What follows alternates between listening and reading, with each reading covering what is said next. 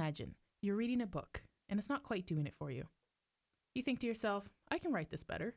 So you rush to your desk, pen in hand, brain bursting with ideas, but the page remains blank. Your pen is hovering, but not quite touching that paper. The story that you want to tell is so clear, so real to you that you can taste it, and yet you're stuck.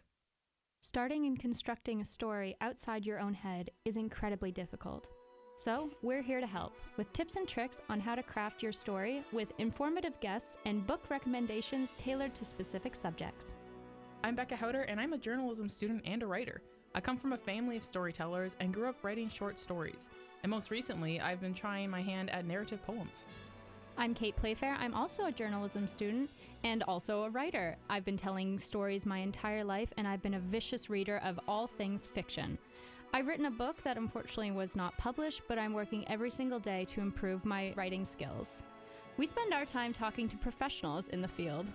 It's a difficult thing to articulate when you're reading, but when you're writing, it's about creating someone who's real. Obviously, we want to feel like the, the characters are real people, uh, but you also want to create someone that has compelling conflicts that they're going to be going through. And the way that I tend to teach this, and the way that I do when I'm writing, is I create a chart of physiological, sociological, and psychological for each character.